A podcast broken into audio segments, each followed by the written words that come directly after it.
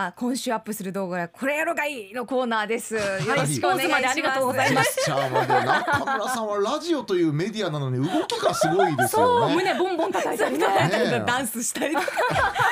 謎の音があの聞こえてきたら中村さんが何かを叩いたりとか そそしてるどこかにぶつかったりした音だと思っていただければがはいはい、えっ、と今日はですね、まあちょっとデマとかフェイス、フェイクニュースについてちょっとお話ししていきたいなというふうに思っておりますが、はい。えーアンケートもちょっと皆さんにですね、えーお伺いしまして。ありがとうございます。とデマフェイクニュース、えーデマをリツイートしたことありますか？みたいな、デマをリツイートしたおことがありますか？という大変こう 丁寧な表現になっておりますがございますか？はい。まあ、あるが8%ないが92%ということで、はい。まあほとんどないんだ。うん。まあ、あると答えていただいた方ね勇気を持ってか答えていただいたかと思いますがありがとうございます。ありがとうございます。はい。えーとまあ、すなんでまあ今回このテーマにしたかと言いますとですね、まあ、あのネット空間ってまあ結構デマとかフェイスニュース大変やったなと、えー振り返るんですがんなんかさらに今増えてる気がして、ネット空間におけるこのデマのまみれっぷりうんちょっと汚い話ですけれど奈良公園における鹿の糞ぐらいまみれてるっていう。そんなにあれ結構一面ですよ。もうもう踏まずには歩けないみたいな。でネット見てたらもうデマに触れずにはいられないぐらいの、まあ、量が来とるなと。でさらにですね、まあ、一部の大手メディアでも、えーデマやミスリードを、えー拡散するのに加担しているような、まあ、そういう動きも見られるなと。まあえー、とこのコーナーでも以前お伝えしましたがあの昨今の学術会議問題で、えーまあ、デマとかフェイスニュースフェイクニュースミスリード、えー不正確が結構、えーテレビとかでも、えー流されていたりとかまたですねあのアメリカの大統領選うん。でも、えっとまあ、バイデンさんがこうトランプさんの票を捨ててたとか、うん。あとなんか大規模な不正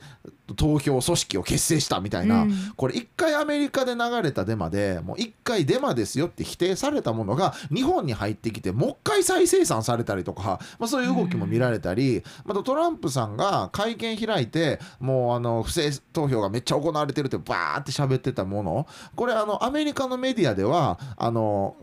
スタジオにすぐ引き取ってあ結構根拠のないこと言ってましたねって言ったり、テロップ入れてあの根拠のない情報も入ってますみたいな風にして視聴者に流していたけれども日本では結構あのトランプ氏不正選挙についてあの記者会見みたいなことを言ってて、うん。この見出しで見てで無無批判にこの動画だけを見てしまったらあ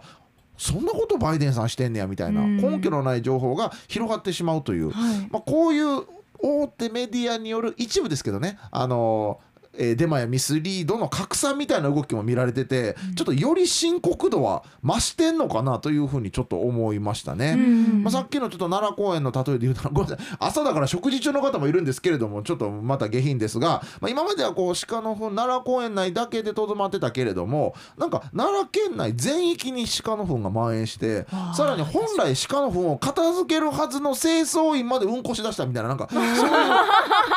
なんちゅう。あんたたちは片付ける側じゃないの？みたいな。ねあ確かにでもそっか。うん、でまあね当然あのファクトチェックに取り組んでいる新聞社とかネットメディアとかもあるので、まあ、メディア全体がというわけではないですけれども、まあ、あの一部の大手メディアでも、えーそういう動きが見られているという意味でちょっと状況は深刻化しているのかなと感じたりしました。そうですねでかつですね政治家やジャーナリストの間でもちょっとこれファクトがおろそかになってんちゃうかというような動きも見られるんですよね。例えばあの学術会議問題における甘利明さんというあの議員さん、えーデマと言われている情報を流してブログで書いたんですよね。はいでこれデマじゃないのって指摘を受けて本来であればやっぱ謝罪と訂正という流れがセットで必要だと思うんですけれどももう訂正も謝罪もせずにしれっとブログの本文変えてたみたいな、うん。あそういうことが起こったりとあか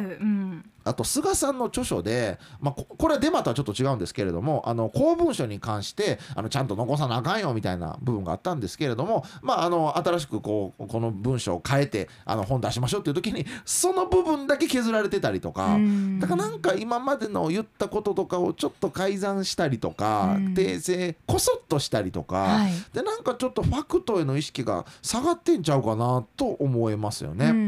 でなんかこうファクトよりもイデオロギーが優先されているところがあって、うんうん。で革新犯的にちょっとこれデマで訂正されたもんやけれども、まあ、自分のイデオロギーに沿ったものだから流しちゃえみたいななんかそういう動きも見られててなんかちょっと危ないなと今感じているところです。うんでさらにこうファクトチェックをやってるメディアなんかもあるんですけれどもそのメディアって普段政権に対して批判的な論調だよねみたいなところから、まあ、政権を支持している方々がいやそんなメディアがやっているファクトチェックなんか信頼できるかよみたいな形で、まあ、ファクトチェックそのものを歪償化したりするそういう動きも、まあ、見られたりするというところなんですよね。はいであの大阪都構想の時もそうだったんですけれども賛成派反対派が同じデータ出してても前提となる、えー条件が違っててそれぞれ違う数字を出してて、お互いをデマと罵り合ってるみたいな。うんでこれやっぱりねあの有権者からするともう混乱しますよね。難しい。本当にあのそもそも皆さん日常生活ね忙しい中ですねいろんなことに追われてる中あの世の中のこととか政治のことをうん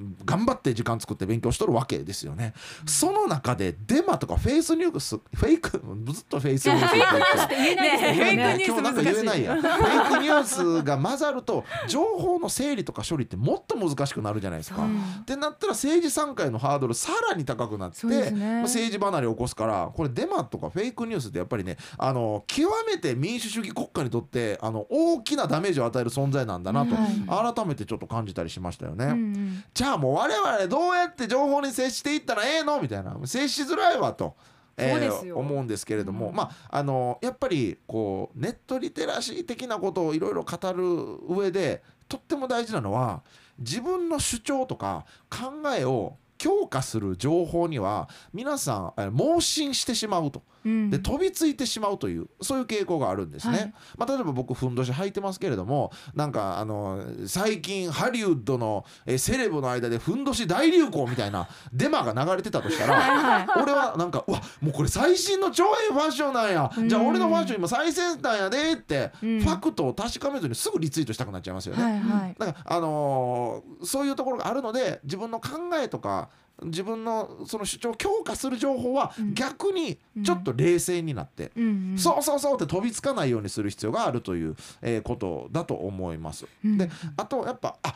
そんなことが起きてんのかと思った時に一回反対の情報を調べてみるみたいな。ああはいはい。だからあのふんどしスペースハリウッド、えーおしゃれで調べてたらなんかその情報ばっか出てきてまうけど、はい、ふんどしスペースハリウッドスペース履いてないとかやったら本当は履いてませんよっていう情報がやっぱり出てくるから、そういう情報もやっぱりあの一回反対の情報を見てくる見るという、であと見出しだけで判断しないというのも結構大切。でもネットニュースの見出しってうん。ちょっとクリックさせようとしてるような文言って結構見られますよね。難しい。ね。だからその見出しってやっぱクリックを誘導したいから、うん。結構過激なものになってたりセンセーショナルになってることが多いから、だからあの中身までクリックして見たらそんなことじゃないけれどもあの見出しだけ見て判断してリツイートっていう人が結構いるんですよそうなんですよね。はい、だから例えばセアロガイおじさん、えーハリウッド俳優に憧れてふんどし着用みたいな、そういう内容の記事だったとしてもセアロガイハリウッドふんどしみたいな見出しだったら、うん。お俺がハリウッドに進出ふんどし姿にしたのかなみたいな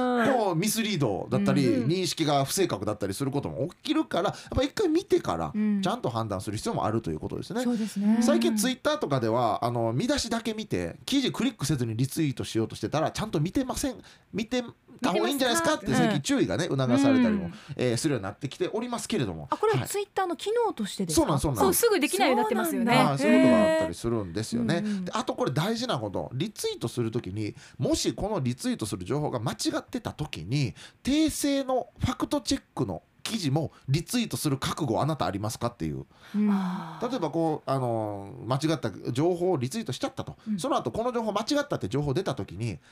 あ俺が前上げてた情報間違えたったってみんなにバレんの恥ずかしいから、うん。もうしれっとこのままあの流しちゃおうみたいなうん。ふうにやっぱり人って思っちゃいがちだけれども、はいはい。あのやっぱり自分が間違った情報をリツイートしたんだったらその訂正のリツイものもちゃんとリツイートする。その覚悟ありますかっていう、うんうん。あそこら辺ちょっと自分に改めてと問うた上でうん。拡散していった方がいいのかなと思いますね。そうですねうん。確かに。やっぱぼもちろん僕もあの間違った情報を上げちゃったこともあるし、うん。あの不正確なこと言っちゃったこともたくさんあるので、うんうん。あの改めてこう次回の意味も込めてそういう意識で情報に接すること大切やなと思ったりするんですよね。うん、この私はデマ流さないけどねって姿勢が一番危ないのかもしれないですね。そうですね。あのやっぱガードが下がってる状態だから、うん。私パンチ浴びませんけどねって言ってうん。ガード下げてるボクサーやっぱ危ないと思うんですよ。うん。うん。だからあのやっぱ自分も加担するかもという意識でいることは非常に大切だなと思いますね。うん。あとでまあ本当に厄介なのがあの belief echoes 現象っていうのがあって、うん。あの例えばもうせやろがいって本当クソ野郎だぜみたいなデマが流れてたとすするじゃないですか。せやろがいがなんか後輩の首里之助に暴力を働いていたみたいな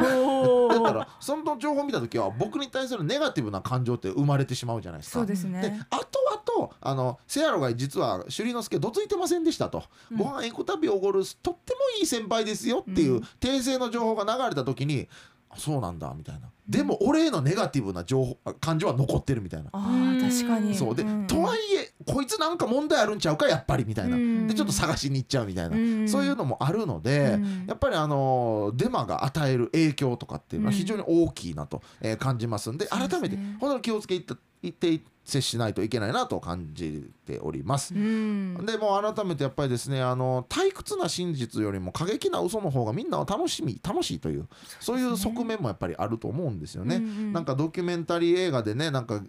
事実をもとに作られたものよりもやっぱり「ドラゴンボール」の方が過激でおもろいじゃないですか。うんカメハメハ出して地球壊れたけど玉7個集めたら竜出てきて復活したみたいなこんなんありえへんけどやっぱ嘘の方がおもろいという確かにそうですね。そうなんですよだから面白いなと思った情報はちょっとあこれ大丈夫かなって、うんえー一定距離を置く必要もあるのかなと感じたりします。うん。はい。だから本当にこの今デマにまみれた世の中、えー我々のリテラシーとか注意深さとか、えー情報を接する時のチェックポイントを増やすことで、えー対抗していかなあかんのとちゃうか